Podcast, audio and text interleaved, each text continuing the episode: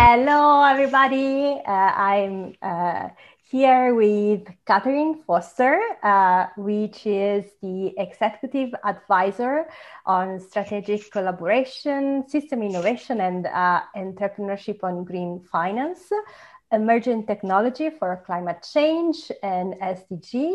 And I know that you are doing a lot of great job and you did a lot of great job as Canadian diplomat on climate and uh, with the UN, with the World Bank, with the Human Security Network. I, I have a long list. I can't say everything, but uh, it's safe to say that you are pretty, pretty a great expert on everything that is impact investing and uh, how the technology is uh, impacting our lives and uh, our future.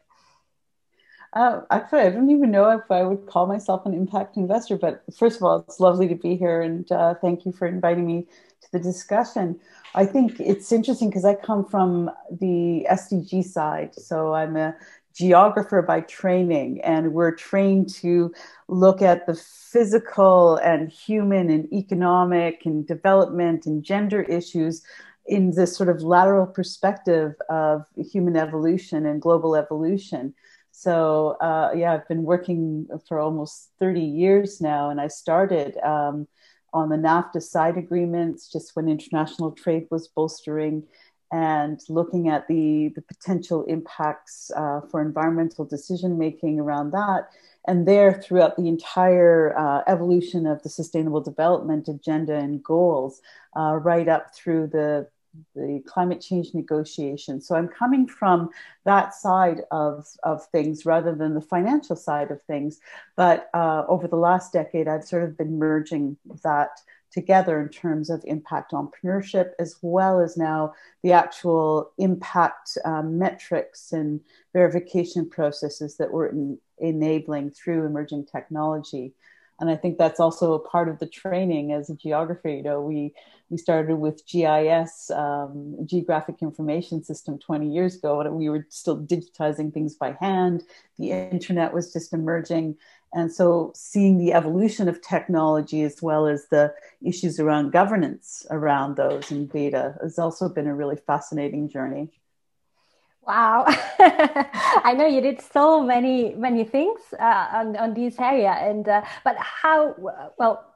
What is uh, the things that um, you say, okay, this is the why. I want to start uh, this journey because of these things and because I, I felt this. I don't know, uh, but you, you can tell me sure. what what was these things that say, okay, this is the spark for me.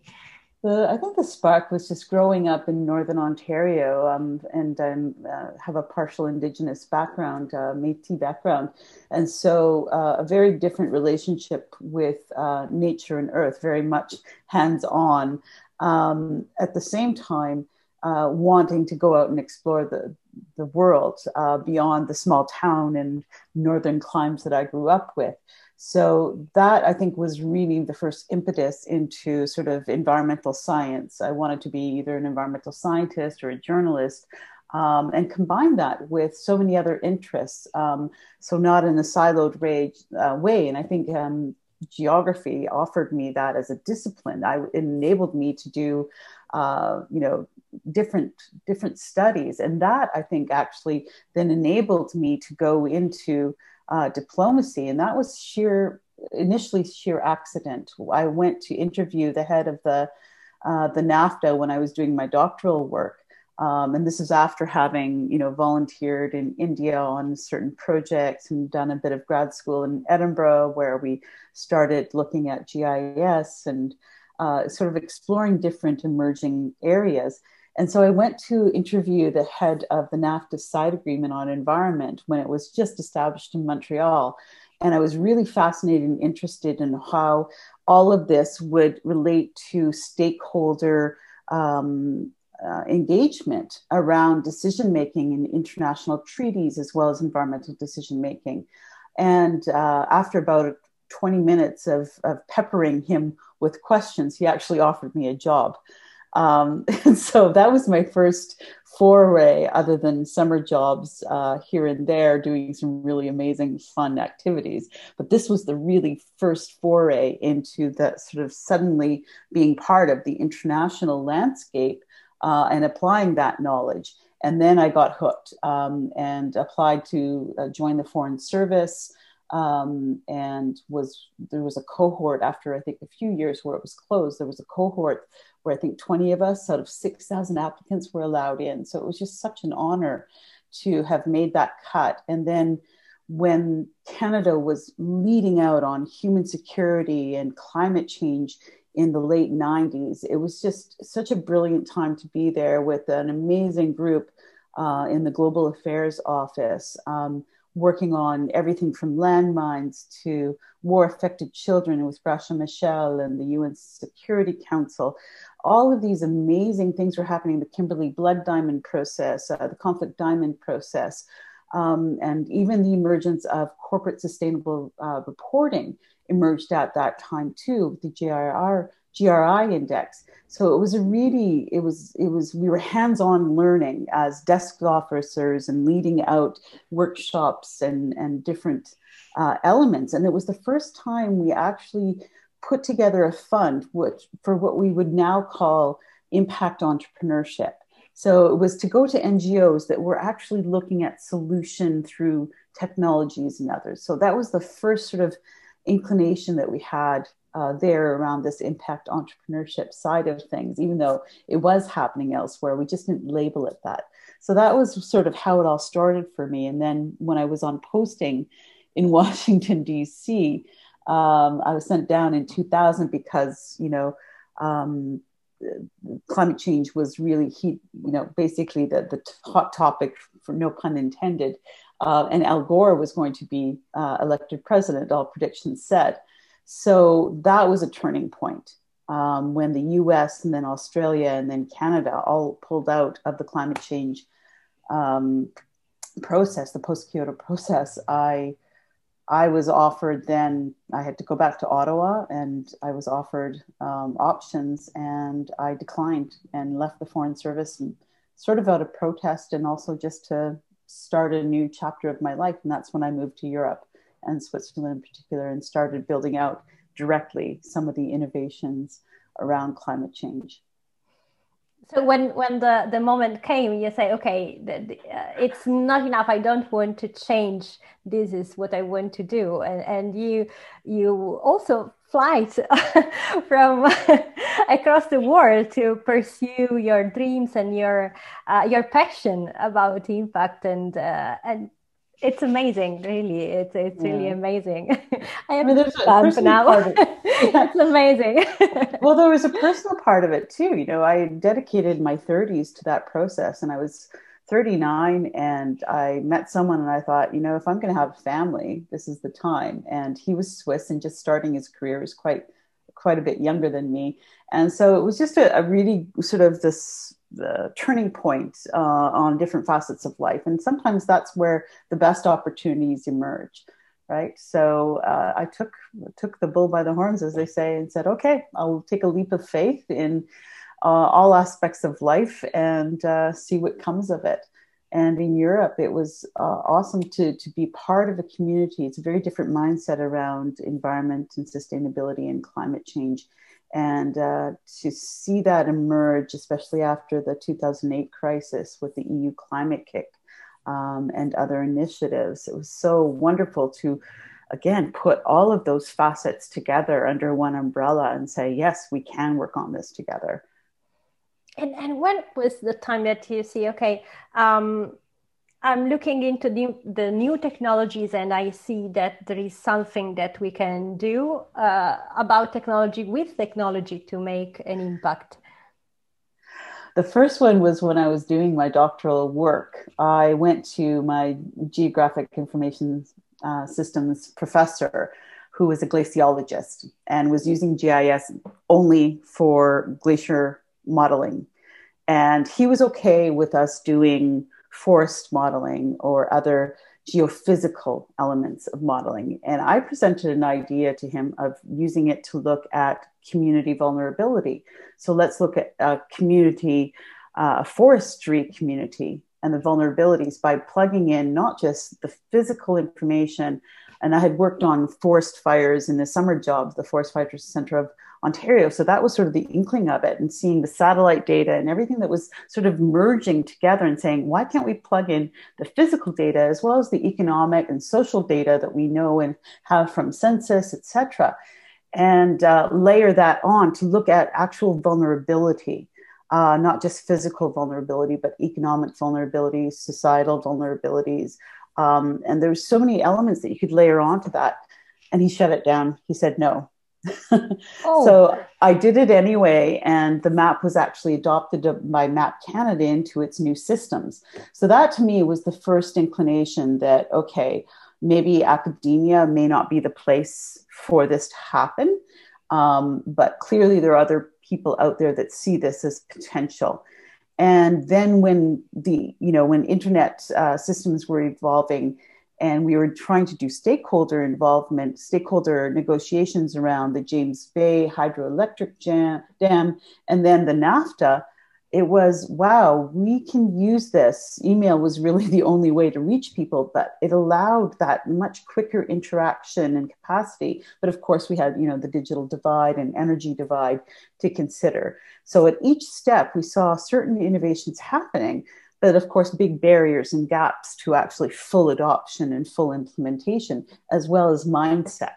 So that's where it first started for me. But then it really picked up when I was with the Human Security Agenda, and then finally when I was in Switzerland and working as the Swiss Innovation Lead for the Climate-KIC and seeing the thousand, uh, you know, over a thousand startups all working uh, towards climate innovation um, and seeing the different clusters of types of technology and innovations that were coming forward, saying this this is it, you know, this is where it's it's happening. So it was the merging uh, that really occurred. And uh, well, uh, right now there is so many. There are so many different technologies, and uh, but uh, I know that you are uh, studying some other more than other. Uh, and well, um, what do you what what do you think um, about um, well financial inclusion and how new technologies, digital currencies is uh, is helping this uh, this area, and what is going well and what is not going really mm-hmm. well. What is it? Your opinion? That's a, I mean, it's a good question because I think you know, when the digital currency um, trend started and really reached its its uh, a peak of of global attention uh, in 2017, when the WEF sort of adopted elements and different organizations, of the world, World Bank, UN, all started looking at it. Um, I think there was this assumption that we looked at the sustainable development and climate transformation gap as this you know, quote unquote, market opportunity for technological solutions. And so we were holding up, uh, you know, people were holding up these transformation gaps, you know, trade finance, 18 trillion, uh, this sharing economy, over 300 billion, fintech, uh, fraud, agriculture, all of these different pockets of the transformation gaps from the World Bank and UN reports were being held up as the market opportunity. But that made a lot of assumptions um, about technological readiness, but also data readiness, um, the digital divide, eh, you know, uh, cultural different different barriers that would have to be addressed in order for any sort of technological innovation. So that that I always sort of balked against this notion of uh, you know the fourth industrial revolution because revolutions actually do leave people behind. Um, and in this case, I think that's that's actually what we're seeing. So we we have different technologies uh, emerging, and you know we've got cloud technology, autonomous vehicles, synthetic biology, virtual and augmented reality, the Internet of Things, blockchain, robotics, AI, um, and all interacting and working together.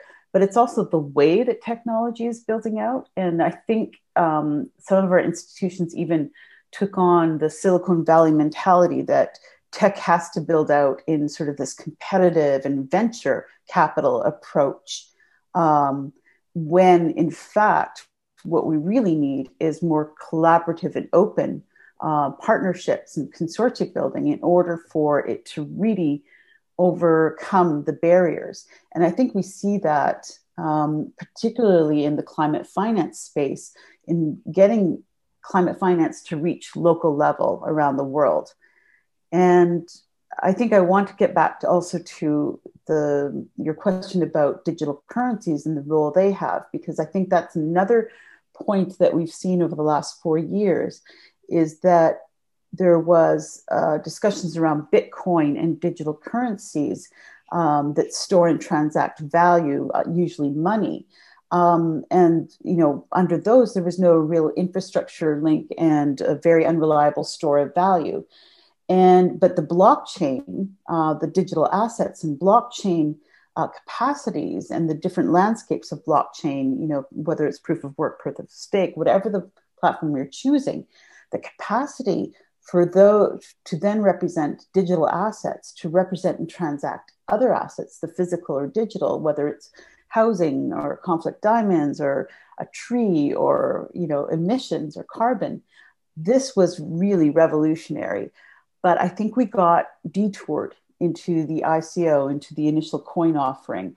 Um, at the fundraising stage where people were issuing the coin saying, I have a vision, um, give me money, I'll build a team, I'll build a technology. Whereas there were a lot of people and a lot of organizations that were doing their due diligence and building out the pilots, but it, it got a bit messy. And so the whole smart contract capacity sort of got um, shadowed in a way.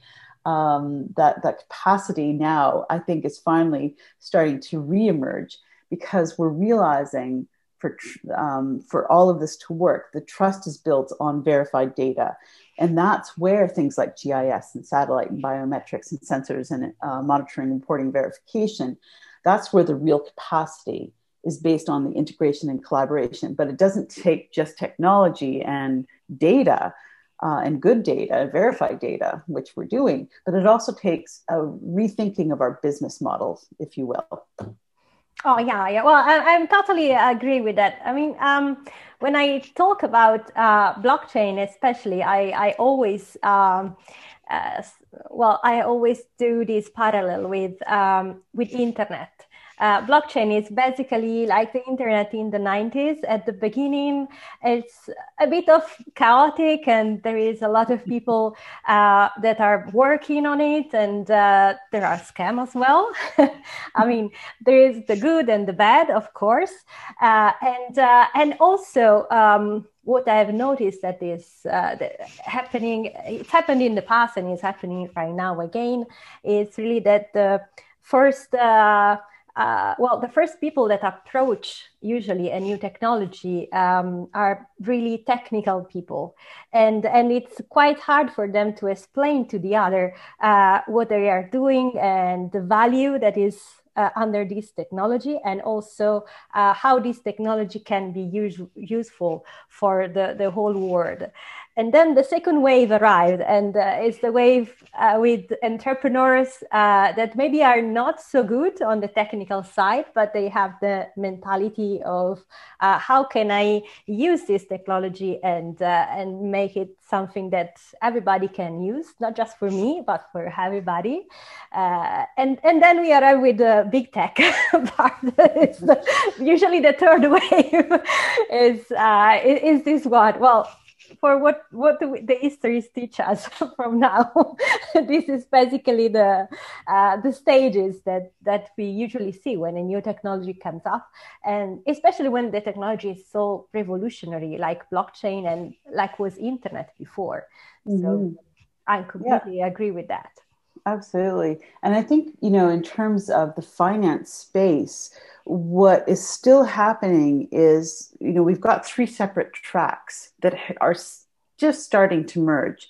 So we have, um, you know, fintech, um, you know, financial technology for the unbanked, financial access, financial services happening, and that's sort of emerging out of the banking sector, right? And then we have green financial products um, that are, you know, green bonds, investments. Um, but that are not necessarily being digitized across the whole value chain. We have pockets of innovation happening in there, but it's not fully merged yet. And then we have the emerging tech for um, SDGs and climate. So, supply chain, MRV, asset tracking, even donation tracking, all of this. And so, we haven't seen fully that converging, um, not only of the technology, but also of the regulations that are happening. And so I think what happened in the blockchain space, as it happened with internet space, was, you know, the financial sector, of course, was the first to sort of react in terms of, of governance around cryptocurrencies, uh, very naturally because there was a lot of questions around around that. And but then that affected the whole landscape of blockchain for impact as well. Um, so, you know, a number of initiatives and projects that we started building out um, in some of the different startups I was working with suddenly got shut down because of the regulatory concerns, even though there was no um, currency element, no investment element of it. So I think that's there's a reactionary part of it, and at the same time, I think there's a limitation because the big fintechs, you like you mentioned, um, you know the the the governance frameworks are around data and privacy and financial services offering but their impacts um, and their their complex business systems around the world go far beyond just those core component um, SDGs, if you will. So it goes beyond um, just the financial impact and the financial empowerment. These are having impact around different clusters of SDGs in different pockets. Um, and our governance frameworks are very national uh, focused or EU focused uh, on where the big fintech has its HQ, you know, and then we're not able to even examine that larger, broader impact that they might be having on um, um, populations around the world. Uh, so I and we can talk about that later, but I just wanted to to pick up on what you were saying because I think it's absolutely true. No, no, it's absolutely uh, uh, one of, of the topic I would like to discuss to you today. So keep going. well, you know, there's a few examples to draw. Right now, you know, there are some big fintechs that are under scrutiny, like Facebook for its uh, privacy, etc. And um, if you extrapolate from that, the, the, the challenges that we're having uh, on governance around uh, data privacy and uh, fake news and all of this, extrapolate that to other types of big fintechs. So, for example, with Amazon, um, Amazon is a it's a digital platform that happens to also delve into financial services as well as goods and services that have a physical presence that are shipped around the world. They have very complex business models inside too, where they're offering services and loans and financing for SMEs and, and uh, small entrepreneurs uh, in developing countries, for example. And so every and they often have a monopoly in some of these spaces too. So what we're seeing is massive impact. So if you take I, I, like to talk about Amazon. I'm not trying to just point fingers, but but if you look at Amazon in terms of its impact um, on global supply chains and on local communities and SMEs, so here's Amazon that has global reach uh, for the most part. The goods and services that it brands and it um, offers um, directly, they will do some CSR reporting around that. Uh, and they'll also have a, a fund that they're offering. But 50% of the goods and services that are exchanged are third party. So just like Facebook's third party content, there's no governance around third party goods and services. Um, so that means that uh, not only consumers are not protected, but labor laws um, and other types of considerations like the taxation base, et cetera, are not covered uh, within that spectrum. Another example would be Uber, uh, which was great. You know, this idea of a gig economy and lifting people out of poverty, giving them um, jobs, flexible workplaces take that in a developing country context where um, you then supplement that with you know small car loans through local banks well what happened when covid hit is um, all of a sudden nobody's driving. The drivers are losing their business. Plus they're defaulting on their loans for the cars. Um, and the loans are through the local banks. So the local banks are now in trouble and that is pushing the national banks into trouble. So there's this wave effect that is happening in governance structures that don't exist um, on very key areas of, of the big fintech imprints, if you, if you will. So it's um, the the impact that every company has. I think it's it's not easy uh, even to measure this impact and understand uh, which impact they, they really have and uh, and how you can uh, well in some way control if it's possible i, I don't know even if it's possible or not uh, or how to um, help the people that are more affected to the yeah. changes uh, that that i mean now we have the pandemic but in the future we don't know yeah, what will happen. so um, i think one one of your role if i if i understand it's really to uh, also help uh, organization uh, like like the UN to understand what is happening right now and uh, and kind of report to them what is happening to help to uh, well get a grip in some way and, well, and, find solutions together. Yeah i mean i've been really fortunate. I, I wouldn't say that i'm helping them. I think they um, I, when I was with the Green Digital Finance Alliance, which was set up by UNEP and um, Ant Financial, um, to look at fintech uh, for green, for good. And so within that, we created a few, uh, a few knowledge pieces and, and, tools that were adopted by the UN Secretary Task Force on Digital Financing of the SDGs. So that was really great, you know, and within that, we uh, it wasn't me. I basically I brought some my colleagues and I brought really brilliant people together to work out you know specific toolboxes where we are in terms of digital green bonds for example. Um, are they end to end no but here here's how how it would look and what it would look like to build out. And now i can extrapolate that and work with um, organizations who are actually doing this on the ground. So that's one part. And the other part was fintech readiness assessment framework uh, that the GDFA did and that was adopted and used um, by the Secretary General Task Force.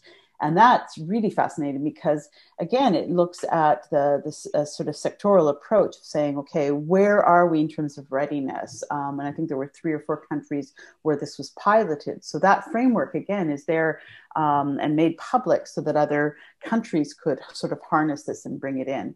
And now I've just been engaged to lead out um, a couple of papers for the UN uh, extension of that dialogue on the impact of big fintech, um, as well as cryptocurrencies and digital currencies on the least developing uh, countries. So we're just in the process of finalizing, finalizing those um, approaches. But what I what I was really hoping to do and um, uh, was to actually show the the broader implications beyond the usual suspects. And my my approach here, and the UN was really generous in um, taking this on, was to say, um, you know, this narrative of uh, of digital economy and financial inclusion. There's some other elements to it that really aren't discussed, um, and we need to focus on those. So, and I've been able to do that. So by looking at um, clusters of the SDGs, but again, as you said earlier where do we find the data on this? Because data around fintech and big fintechs in particular is readily available uh, in certain elements from you know developed countries um, that are collecting data uh, in all forms and types. But in um, developing countries in LDCs, uh, a lot of this type of structure and data collection doesn't happen. So employment rates, et cetera, um, just you know some of the, the, the basic ones so you can't do a direct type of analysis you have to sort of build out more creative ways of analyzing the data and that could include just looking at csr reports for you know as well as um, the actual economic data to show uh, sort of the gaps of, of our knowledge basically because there are no clear and direct answers. It's really a process we have to get better at doing because we are these business models are rapidly growing and expanding, and not just geographically, but in terms of their complexity and um, with monopolistic tendencies, whether um, intentional or not. And the impacts are massive. And we can't even imagine some of, of those macroeconomic impacts, as let alone the, the individual impacts. Oh, yeah. Well, uh, the the data and the measurement it's it's one of the things that we we are talking a lot about these days in, in the in this summit as well. Um, uh, on on one side, we have the problem of uh, as regards impact investing of measure the, the real impact that uh, the, the companies that we are investing in uh, they have. And uh, on the other side uh, especially when you do not have a, a, an, history of data uh, you can have like a, a spike when you start to measure them. So you're thinking okay is the problem this big it, it, it was this big in the past it's just uh, because i'm starting now and then uh, well w- what is the future and uh, and how can i compare and understand uh, what we are right now in this moment uh, i think it's it's a great point and yeah. and there's a, a yeah, it's yeah. a fascinating landscape right now i think everyone is really trying to get ahead of the of that um, ESG, SDG, CSR nexus, right?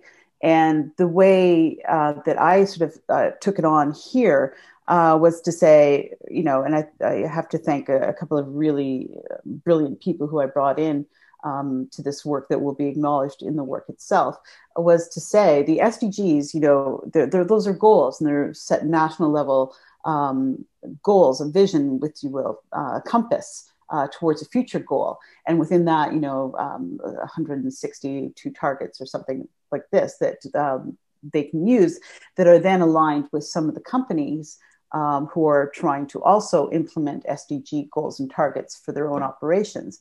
Then we have CSR reporting, which is largely voluntary, except you know in the EU, um, and even there it's sort of self-selection. So, and as I said, you know, with the Amazon case and other cases, we can report on this part, but you know, um, it doesn't go beyond this line or these direct operations. And so, what I created within the research I'm doing right now is sort of a three tiered approach that could then hopefully translate to the ESGs. And so that three-tiered approach, especially with larger companies, is you know here's our direct operations, here's our ecosystem uh, operations, or here's our sort of extended business model operations, and then here's our ecosystem impact, if you will. And so by sort of saying, ah, okay, we can't just look here because there, you know there might be this big wave of impact happening that we can't even see coming. So that was part of it. But having that, having developed sort of this SDG, CSR, ESG lens really helped um, to look at that. And now being able to sort of adjust that towards SMEs and an investment and say, all right, let's get to the heart of matters and real representation of real impact for investors uh, forward thinking. That, that's going to be you know brilliant and that's where i think the eu particularly is leading and well um, I mean, with, with your work uh, that, that you're doing right now for the UN, um, it's it's also a, like a, an acknowledge that uh, the new technology like blockchain is it's existing and uh, uh, it's growing and uh, there is uh, something huge that is going on. Usually, institution, I believe they uh, they come in a bit late in the play because well, crypto blockchain they are here for many years now. it's not. Yeah. Well, I, th- I know I, I have to say that, you know, having, you know, very uh, lightly worked with the World Bank on its carbon markets and having seen U- UN and UNICEF sort of acknowledge and build out, they have internal labs, particularly around blockchain and emerging tech. And they're doing some fantastic work.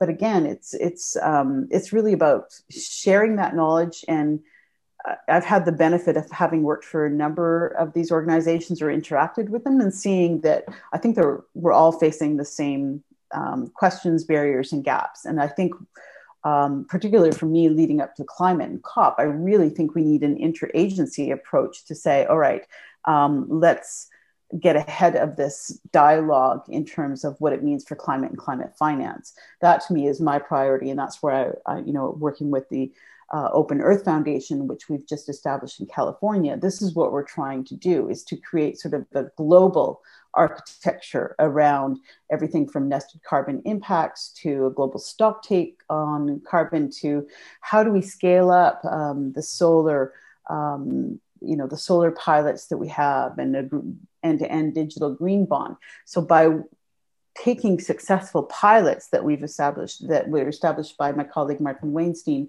out of Yale Open Labs, um, to me these are like little pillars that we're basing a global perspective on. And I have to say that um, you know the the international organizations have been very supportive of that work. And i think they they understand the vision that's needed.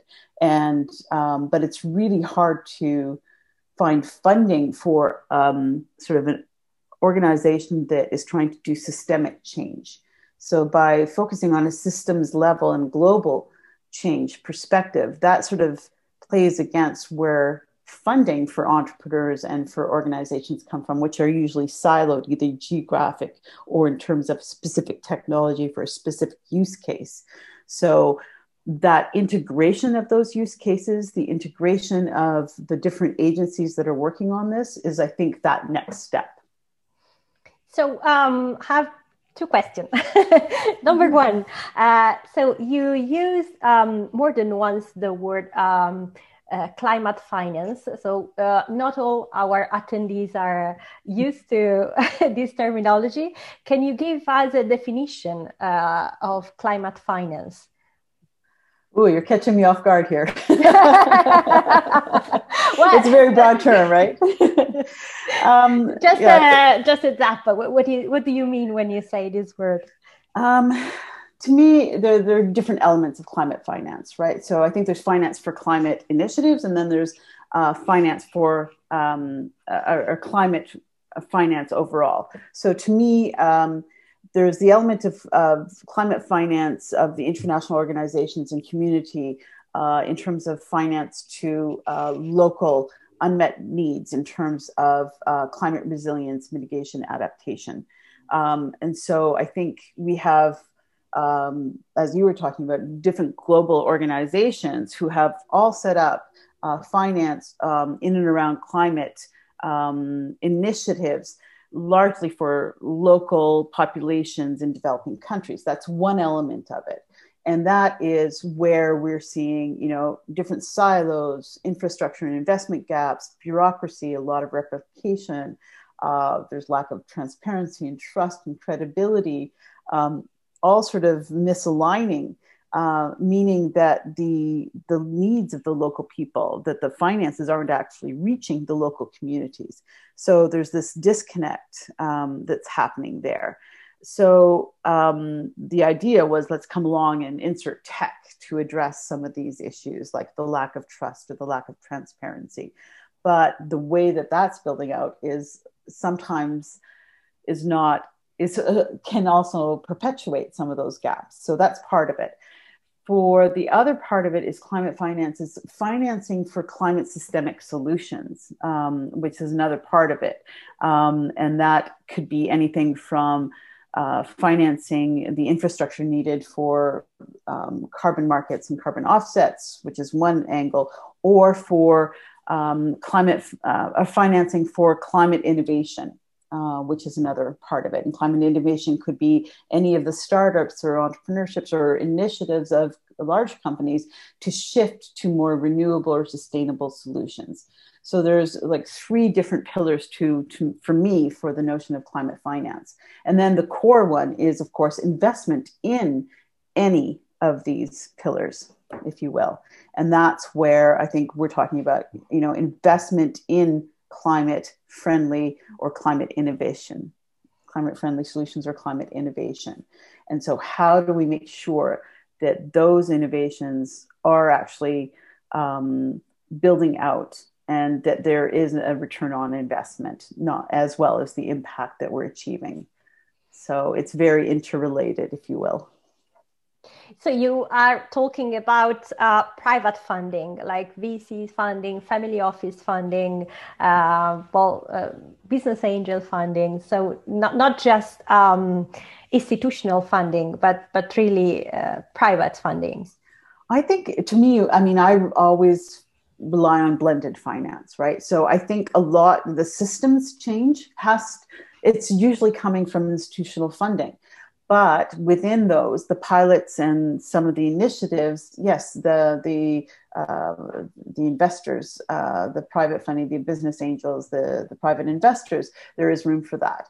Um, and then you have mechanisms that can actually help pool that. So this is why digital green bonds are going to be really important because digital green bonds from end to end are going to be allowing the aggregation of small projects mm-hmm. for large pools of investors, as well as allowing small investors to access uh, the capacity to invest without uh, you know huge um, caps. So I think yeah. it's really important. We're seeing a democratization on both ends, um, and to me, this is a pivotal point of the climate innovation and climate finance space. And uh, you know, I think digital green bonds uh, really does require a little more investigation because we do have solutions um, at specific points. And this is why I'm working with EverCity, uh, as well as OEF and hopefully some of the larger institutions to say, yes, we have these pilot projects, whether it's solar or wind or even uh, reforestation. Um, can we aggregate these um, to then allow for pools of investors? And then on the other end, can we actually allow individual investors to become uh, a part of the, the pool? So this is really essential to me. And we have solutions at each point in a value chain on issuance, on uh, proof, and on uh, disbursement. Um, but not end to end. And I think it's really timely. And this, I hope, we'll see within the year's end. Well, yeah, absolutely, absolutely. I, I totally agree with that. So we have a lot of options, and hopefully these options will grow in the future as well. Uh, I mean, um, I'm uh, working in, in impact investing for uh, quite a bit now, and mm-hmm. Uh, and I really see this opening uh, especially on some um, private, private investors. Of course, there are for example, uh, specialized funds uh, for impact investing. Uh, but uh, well, I was talking also with other uh, investors as well, and especially family offices. They are taking uh, care a lot of impact investing and uh, uh, and single private investors they're starting to think about how they can make an impact while they are investing and get money back as well. Because of course i mean not all the people uh, have the luxury to give a lot of money to charity and they can uh, well invest money and do not have any return back for this. Uh, but um, in my opinion, but I would like to uh, to hear from you as well. Uh, the fact that with uh, these all these new technologies, we really can see um, a way to uh, make impact investing, uh, well, social impact, uh, profitable for investors, for private investors as well. it's it's really a, a huge difference with the past. Absolutely. And I think those core component parts, whether it's, as you say, for family offices or at large scale for digital green bonds, are, exa- are pretty much similar. And it's really just, it's all building out. So, on the one hand, we have now the automated evaluation, monitoring, reporting, that sort of proof of impact piece um, there are a lot of pilots that have have proven this feasibility and and but scaling is is an issue as well. Um, and you know we've all learned a lot of lessons around data readiness and even amalgamation. We did a um, a maritime fuel traceability and realized that a lot of the data is still written out by hand and things like date um, format can actually just cause a huge headache and require weeks work on an algorithm that can actually interpret that. So there's there's that part of it. Um, but we do have real capacities in that are building out there, and that's something that you know I'm working with a number of organizations, OEF, EverCity, um, the Adaptation Ledger, etc. that are building out real and Solstrom, which are real building out capabilities and then linking those to everything from DREX to um, carbon markets to um, other types of, of ways of getting funding in, that can also be applied. So I think that um, you know the structuring, the issuance, and the distribution of investments, as well as the you know the payment and settlement part, and the management of proceeds, as well as the MRV side.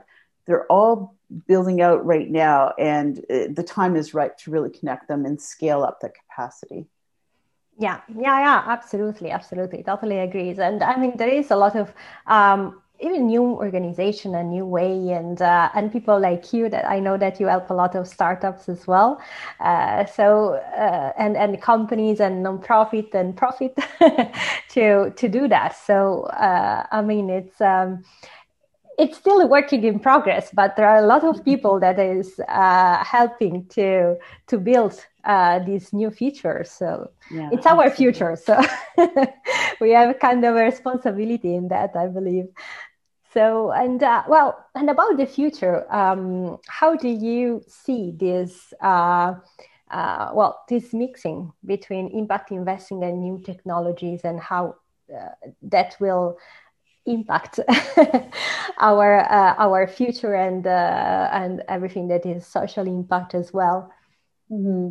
I think, yeah, I, I, think that's a great question, and I think dialogues like this, like people with your expertise and background, and people with my general knowledge of you know digital tech and entrepreneurship, coming together more to talk about what are the practicalities? You know I, I, think i'd love to have instead of a hackathon or a pitch session about solutions i'd love to get to um, come together across the communities and say okay let's talk about what the real barriers are and and then sort of work towards those specific gaps because this the scaling capacity is there but i think the the real issue is around trust.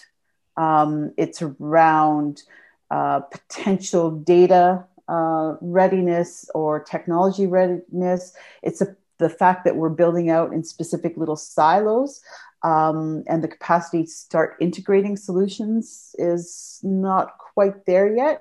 So, and I think in this space, there's been um, you know, a, a culture of competition, if you will. Um, and somehow we have to get past that because we're all of these startups and all of these investors, we're all facing sort of the same challenges. Um, and I think by talking about how to integrate and how, without losing, you know, specific IP, et cetera, or uh, giving away trade secrets, there is there is a capacity for that to happen. Um, I just haven't put my finger on it yet, but I think a lot of people are working towards this goal. And by having very open dialogues and conversations, uh, by building out um, open platforms um, and open solutions, building around consortia, um, we can come together uh, to really address these these gaps. So, do you, do you think the, the solution is really in the collaboration between all the parties? Yeah. I think so. I think we need more fora where they come together. And, uh, you know, to me, it doesn't have to be hippie hand holding, right? It's, it's coming together and doing consortium and partnership doesn't it, it, doesn't mean that, that it's lacking uh, competitiveness, that it's lacking cutting edge capacity, it's lacking real potential for investment and growth. I think that actually we will unleash that by um, building out more integrative models around investment and around technology built for impact.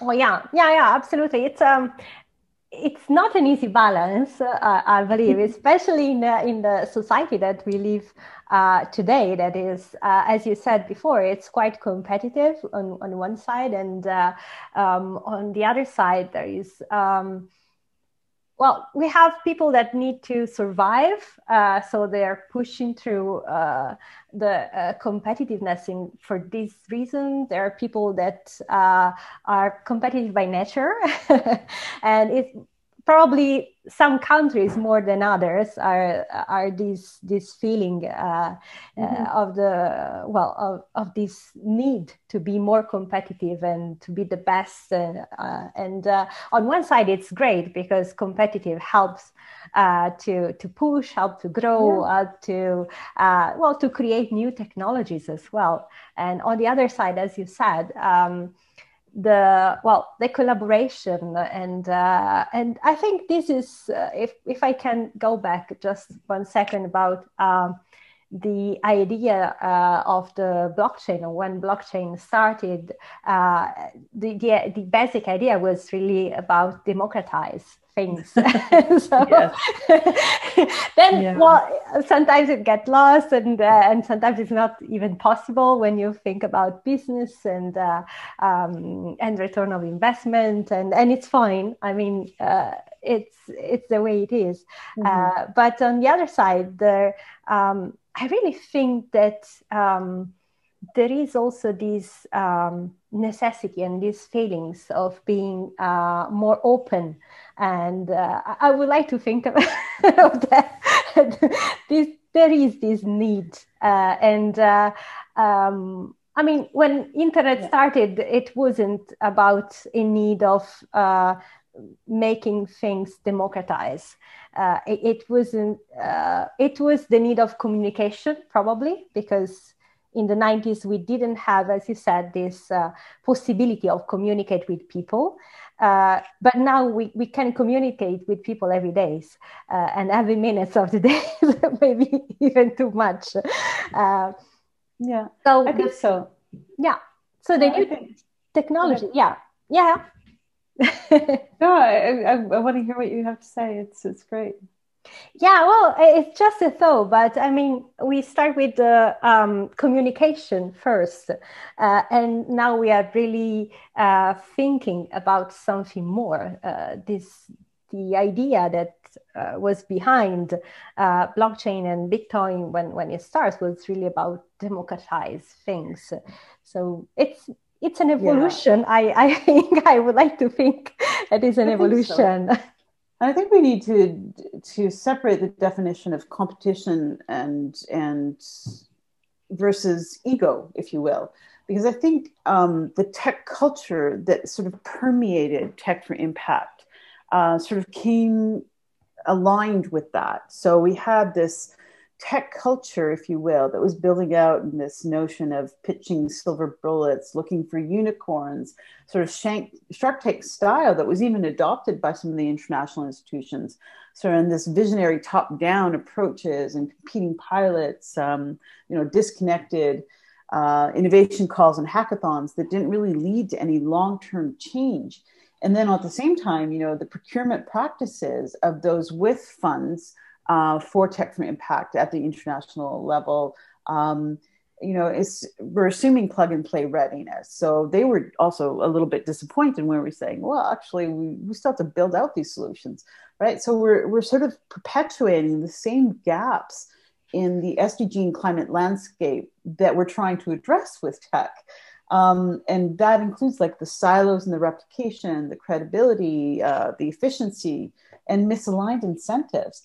And I think there is a huge infrastructure gap, gap as well as a cultural gap.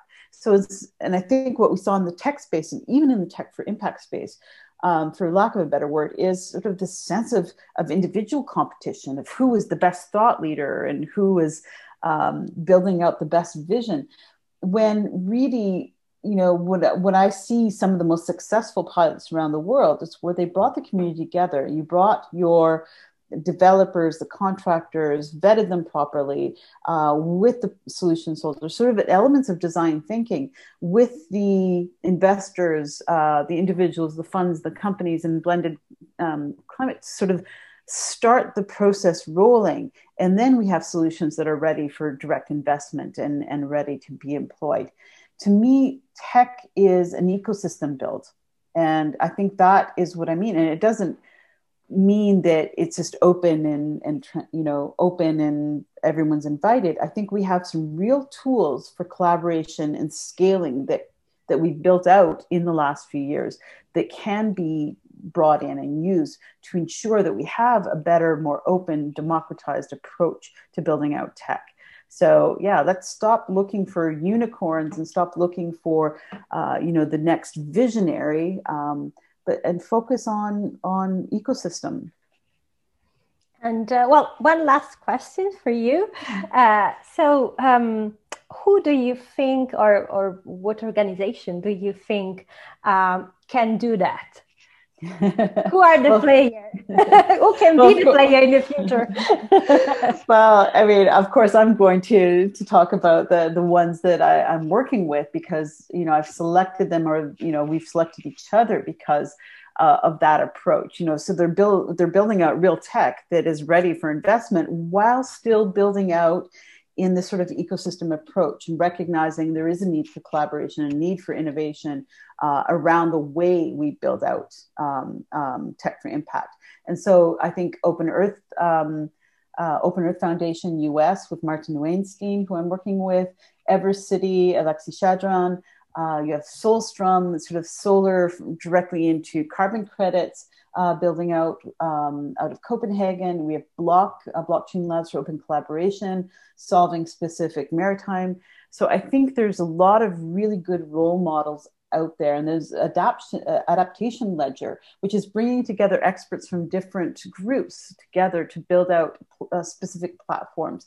And these solutions are building out in this type of uh, cons- small consortia approach with investable products at the same time with open uh, elements and platforms that can be um, built upon and replicated and used. So I think that to me is a magic magic mixture that I'm seeing in some of the ones that I'm supporting directly. Yes, I love that. I love that. So uh, I know that you are working for the with, with this project for for a while now. So if you if you like to mention and how to to get rich, you uh, and and the project as well, uh, I'll be happy to. So just let, let us know how how we can get in touch with you with the project yeah, I think um, you can find me on LinkedIn, Katherine A. Foster, and uh, via Twitter, and I'm quite responsive there. Um, and uh, my direct email address at uh, foster, F O S T E R K A T, at gmail.com.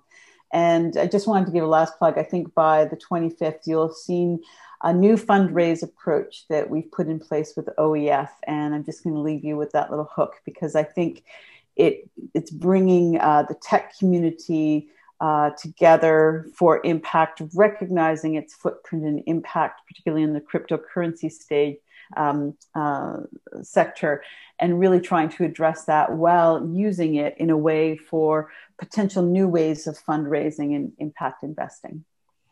That sounds great. So, well, we are going to talk more because I, I want to know a bit more how the project, uh, well, will goes in the next month. So, I will invite you uh, in, in, our monthly, some of our monthly events, uh, so you can uh, update us of what you are doing and uh, and the progress. Because again, um, well, we, we well i really believe that we are uh, building the future all together and uh, and people like you uh, are well, doing so great job and you're making a, such a big impact as well. So i'm really happy to invite you again and talk more. I'd be happy to. And thank you again for taking the time to speak with me. It's really great to see you hosting this platform and and bringing people together. This is really essential and i'm very grateful Thank you again. Thank you so much, Katherine, and talk soon.